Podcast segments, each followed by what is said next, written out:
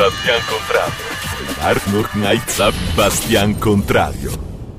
Toc toc, c'è posto a bordo per un bordeggio non occasionale? Ci siete ancora, miei cari pirati di mare e di terra? Quanto mi mancate! Quanto mi manca fare le mie riflessioni in vostra compagnia. Ma prima o poi, prima o poi, ci riuscirò.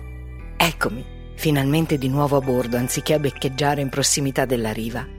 Ebbene sì, sono quella tale Elide Worst, vostra bastian contrario, che sente il fastidioso mal di terra e il richiamo del mare e del suo sciabordio al chiaro di luna. La luna, così legata al femminile, alla donna, alla maternità e ai suoi misteri Interrompo la poetica retorica del mito della madre, dei suoi segreti e delle sue competenze e torno drastica alla pragmatica realtà e alle relazioni socio-familiari e alla politica che li circonda. Per questo tema farò un'eccezione al mio consueto modo di pormi, perché vi anticipo, cosa che cerco sempre di evitare, che questo tema si svilupperà in più parti che vi offrirò in momenti diversi. La prima, proprio sulla strumentalizzazione che la politica e l'economia fanno in modo deplorevole e arcigno sulle nostre più preziose creature e sul loro futuro. Un'altra, sempre collegata alla politica in quanto promotrice di leggi, che regolamenta ogni più meschino problema, compresa l'etichettatura sulle acque che indica può avere effetti diuretici, ma non pone nessun accento sulla necessità di dare strumenti adeguati a questi neogenitori mai allo sbaraglio come in questa fantomatica era della comunicazione. E poi probabilmente altre, ma non mi voglio dilungare sulle anticipazioni. Negli ultimi due anni ho dovuto, gioco forza, entrare a pie pari nell'universo dei bambini. I bambini sono la vita, sono il profumo delle cose, sono il mistero della vita che si manifesta e concretizza giorno dopo giorno, sono il colore, la speranza, il sogno, la proiezione di se stessi e dell'immaginario sul futuro. Sono le scoperte non fatte, sono l'assaggiare le cose che tutti abbiamo fatto una prima volta e che ogni generazione ripeterà. Sono le gioie, le emozioni, le preoccupazioni. Per quanto mi riguarda, sono il gioiello più prezioso e delicato che si debba custodire nella sua interezza, nella sua innocenza, nella sua armonia, nel rispetto della sua stessa natura. Non avete idea della frustrazione, dello sconforto, della sorpresa, dello stordimento nel rimettermi in relazione con la realtà contemporanea che circonda i bambini. Voi, voi che mi avete ascoltata, che mi avete conosciuta, Sapete come sia legata idealmente a un concetto arcaico di comunità, nel quale, insieme alla fatica che veniva però condivisa, erano condivisi valori come la collaborazione, l'accudimento, il ritmo dei giorni e delle stagioni. Sappiate che sto per fare probabilmente la dichiarazione più impopolare della mia vita. Passo indietro. Come tutti, anch'io posso parlare solo del mio vissuto. Va bene, un po' falsato dai favori, se li vogliamo chiamare così, che la mia supernonna, forte del suo ruolo di maestra di tutto il paese, forse si accaparrava. Tuttavia non mi sembra di essere stata la sola, in quel tempo ancora umano, a godere della presenza affettuosa, educativa, creativa, stimolante, protettiva e attenta ai miei bisogni di bambina, che mi veniva offerto dai miei familiari più o meno stretti e da qualche vicina di casa. Ricordo con piacere la mia scuola materna con quelle suore tanto gentili. Non avevo un orario preciso per andare. I miei, per comodo loro o per necessità mia, non saprei dire, mi facevano andare intorno alle 10.30. Mi svegliavo senza fretta, la nonna aveva già preparato la colazione con quei rumori di stoviglie che salivano al piano di sopra e che mi sono rimasti così cari nel cuore. Poi, a volte sì, a volte no, andavo all'asilo. Se c'era la zia, a volte mi portava con sé alla scuola dei grandi, dove insegnava e dove ero accolta come l'ospite d'onore tra commenti affettuosi e proferte di compagnia, come del resto accadeva se seguivo mia madre in ufficio. Le suore non gridarono mai allo scandalo per gli orari che proponeva la mia famiglia, così come non mi obbligarono a dormire dopo pranzo, visto che ovviamente non avevo sonno. Mi intrattenevano spesso con loro in cucina, a narrarmi le loro strane avventure da missionarie in paesi incredibili.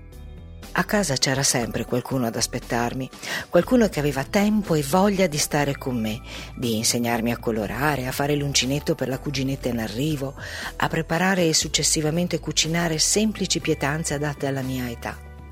Venivano le amichette a giocare in casa o nel cortile o nel prato della nonna, un occhio sulle faccende, uno su di noi. E se c'era la malattia, coperte, latte caldo, coccole e riposo, anche troppo a volte, fino a completa guarigione. Poi sì, arrivò la scuola, quella vera, con qualche difficoltà in più, visto che mia madre aveva lasciato mio padre e si era trasferita in città, senza più l'appoggio della nonna, e in ufficio lei aveva sì degli orari, ma poi arrivavano le vacanze. Gioia allo stato puro. Poco importava che fossero quelle natalizie, pasquali o di fine anno. Io sapevo che sarebbero stati i più bei giorni dell'anno. Sì, d'accordo, non avrei passato molto tempo con la mamma, ma avrei trascorso un po' di tempo a Bologna, dalla zia, che nel frattempo si era trasferita. Mi sarei occupata della cuginetta arrivata e al contempo mi sarei cimentata nel ruolo di commessa nel negozio degli zii, con la serietà e la compostezza che solo i bambini sanno avere. Avrei preparato l'albero di Natale e giocato con il numero illimitato di gatti che aveva. Durante l'estate sarei stata ancora un po' da lei e poi un po' a Rimini, con la nonna e con lo zio, a imparare di onde di mare di giorno e di racconti degli dei dell'Olimpo la sera.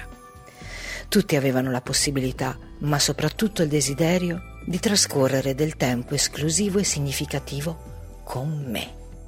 Certo, erano gli anni 70 e c'era anche qualche soldo in più, ma il calore si manifestava proprio attraverso quella continua trasmissione di informazioni, di passato che attraversava il presente, fluendo rinnovato verso un futuro tutto da inventare, ma all'interno del quale si poteva sognare.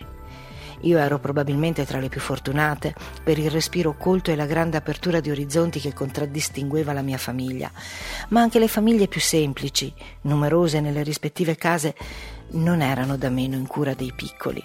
Nonne, zie, sorelle maggiori, cugini, estati a correre nei campi fino al tramonto e giocare in compagnia passare del tempo nelle botteghe dei familiari, dare una mano e iniziare a imparare mestieri e umanità condivisa. Insomma, i bambini erano in qualche modo un'estensione creativa e in divenire dei propri familiari, in un godimento non sempre pacifico e ovvio, ma reciproco. Ora io osservo un po' in giro. I bambini nascono e la prima cosa che si fa di loro appena escono dall'ospedale è di legarli con cinghie e ganci in aggeggi da navicella spaziale, il più delle volte fatti in materiale plastico e sintetico, del tutto inadeguati ad accoglierli, soprattutto se è estate. E da lì in poi è un continuo collocarli in qualche sorta di recinto dove tenerli in pausa. L'asilo nido il prima possibile, poi la scuola materna che non rispetta le differenze in un processo immediato di omologazione di orari, abitudini e ritmi. Si danno per scontate molte cose, come che in famiglia ci siano sempre una mamma e un papà o che essi siano vivi. A casa si è addirittura già passati oltre alla televisione come babysitter. Sì, perché tutto sommato quella consente ancora un minimo di dibattito, di collegamento trasversale, mettendosi tutti sul divano a guardare e commentare qualcosa dopo aver discusso più o meno animatamente sul cosa. Ci sono i tablet a uso specifico e individuale, i tablet che ti fanno chinare la testa e guardare per terra, anziché a viso e petto aperto verso il futuro. E ci sono le ore di scuola, quasi tutte col prolungamento al pomeriggio. E ci sono le corse per fare le attività sportive, il catechismo, che in troppi dicono di non essere credenti ma mandano lo stesso i figli perché la società, senza pensare che così nemmeno questo aspetto cambierà mai. E poi ci sono i compiti. Ed è già ora di andare a dormire per affrontare una giornata successiva uguale, identica, col trasporto legati nei seggiolini, incastrati nei banchi di scuola, collegati ai tablet che poco tempo dopo diventeranno dei cellulari, i cellulari attraverso i quali nemmeno si telefona più, ma si mandano i messaggi vocali, che non sia mai che esista ancora una comunicazione che offre un ritorno immediato e un presente emotivo e di ascolto. E poi ci sono i malanni di stagione, si va a scuola e al lavoro lo stesso, senza pause, senza respiri. E le vacanze estive trascorse ormai quasi per tutti nei centri estivi, sempre con maestri e maestre e sempre meno con familiari. Non c'è il tempo, non c'è il denaro, non c'è la fantasia, non c'è la poesia. Io sono nonna e un po' mi sento distante dal ruolo di genitore. Mi godo più che posso le mie splendide nipotine, ma mi accorgo, e non solo con loro, che va via via scemando quel filo che infilava le generazioni una dopo l'altra come un filo con le perle. Non so dire se sia una percezione mia, ne dubito che sia proprio così, ma ho la netta sensazione che noi non abbiamo proprio più niente da lasciare in eredità a questi figli incasellati in auto, nei banchi di scuola, dietro i loro cellulari, cui sono stati bruciati fin troppi sogni cui è stata tarpata la fantasia e la capacità di immaginare. Non abbiamo competenze da trasmettere loro, che anziché frutti coltivano mondi virtuali e individuali, che vengono allenati a stare dentro le caselle come i bit nelle composizioni dei file. Non parlo per tutti, è ovvio, ci sono ragazzi intraprendenti, coraggiosi e straordinari, ma forse sono già vecchi, sai com'è, hanno passato i vent'anni. Ma lo scopo della mia puntata non è dar visibilità alle punte di diamante della situazione, ma chiedermi insieme a voi quella famosa cosa impopolare alla quale ho accennato poco fa. Quel che vedo io da fuori. Sono bambini che si alzano abbastanza in fretta per non fare tardi a scuola e non far tardare i genitori al lavoro, che vengono lasciati a scuola fino alle 16 e poi fatti recuperare da qualcuno o accompagnati a fare le varie attività in attesa di rientrare a casa e probabilmente concentrarsi sui compiti. Al rientro a casa i genitori sono stanchi e i bambini anche. Doccia, cena, nanna. E domani sarà uguale. E questi figli cresceranno e prima o poi, si spera per noi e per loro, lavoreranno e metteranno su famiglia con le stesse modalità, mentre gli anziani saranno affidati alle cure più o meno reali di qualche casa di riposo, soli come i bambini, come i ragazzi, come gli adulti. Ed ecco la mia domanda diretta e scomoda.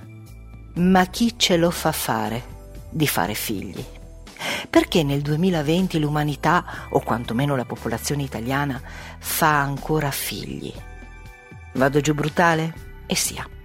Attualmente i figli sono beni di lusso, non sono più né il supporto all'economia familiare dei secoli passati, quando per i proletari erano una sorta di ricchezza, non sono il frutto dell'amore da coltivare e far fiorire in tutto il potenziale della loro fragranza e disomogeneità, ma sono beni di lusso per i quali ogni famiglia esborsa fior fior di quattrini in necessità non primarie, che sono diventate primarie per norma di legge, senza avere tempo e modo di crescerli con amore, con presenza e sensibilità, sopraffatti dagli oneri lavorativi e dalle pressioni di prestazione che emergono in ogni campo della quotidianità. Ma a chi servono i nostri figli? È questo il mio interrogativo. E la mia risposta vacua e raccapricciante è che i nostri figli servano solo all'economia. La politica stessa incentiva la procreazione, senza però garantire in alcun modo la possibilità di avere sufficienti tempo e denaro per poterli mantenere e per prendersene cura in modo adeguato. Lo scopo è far consumare le vite lavorando per mantenerli, per comprare tutte le cose cui accennavo, dai seggiolini per le auto, ai passeggini super trasformisti, alle cartelle del cartone animato dell'anno, per mandarli a fare attività sportive, perché sono ben pochi quelli che godono ancora di poter giocare all'aria aperta, e poi le bici, i motorini, i telefoni, i computer, proiettando su di loro i propri sogni mai realizzati, per poi passare loro lo stesso triste testimone quando riescono a realizzare un percorso che ritrita il concetto di prendere almeno il diploma, trovare lavoro, probabilmente quello che capita e che né soddisfa né dà garanzie di sorta per il futuro, e mettere su famiglia perché c'è un mandato sociale che definisce ciò essere realizzati. Ebbene, ecco la mia dichiarazione. Smettiamo di fare figli. Tanto di certo al giorno d'oggi più che mai non si tratta di un atto d'amore, ma di un'azione prettamente egoistica volta all'autogratificazione e al tentativo di replicare se stessi. Forse perché non abbiamo nemmeno avuto il tempo di vivere la nostra vita e speriamo che loro vivano la nostra. La terra è sovrappopolata e le risorse scarseggiano, così ci dicono. L'inquinamento, e voglio tanto sperare che l'effetto coronavirus riesca a contenerlo anche in futuro, e la pessima qualità del cibo provocano tumori e altre malattie terribili, almeno a metà della popolazione italiana. Un'altra buona fetta di disastri si ha tra incidenti e fattori ambientali. I giovani genitori scarseggiano di tempo e di risorse per godersi i figli e una volta che hanno i figli le energie da investire per cercare di migliorare le cose ovviamente si esauriscono. Non sarebbe opportuno a questo punto cercare di migliorare le condizioni di vita di chi vivo già è, dai bambini già nati, agli adulti sotto pressione, agli anziani estromessi? Puntare a un'economia diversa? Ad esempio, che senso ha il reddito di cittadinanza invece di aprire assunzioni nel settore pubblico, nella scuola, nelle cliniche? Piuttosto sì un reddito base, ma con orari più ridotti. Preparare una classe politica che faccia davvero politica sociale e non i propri interessi piccini. Fare come sempre noi scelte individuali che portino la differenza? Iniziare a dire dei no, a fare obiezione civile a certi obblighi, a pretendere che in Parlamento collaborino medici e psicologi dell'età evolutiva quando vengono discusse leggi che incidono sul menage familiare e sulla formazione dei più piccoli a smettere di sottostare a omologazioni rivendicando il diritto di essere unici, insostituibili e inevitabilmente diversi per pensiero, necessità, ritmi e capacità, senza per questo sentirci sbagliati, inadeguati, imperfetti, disadattati.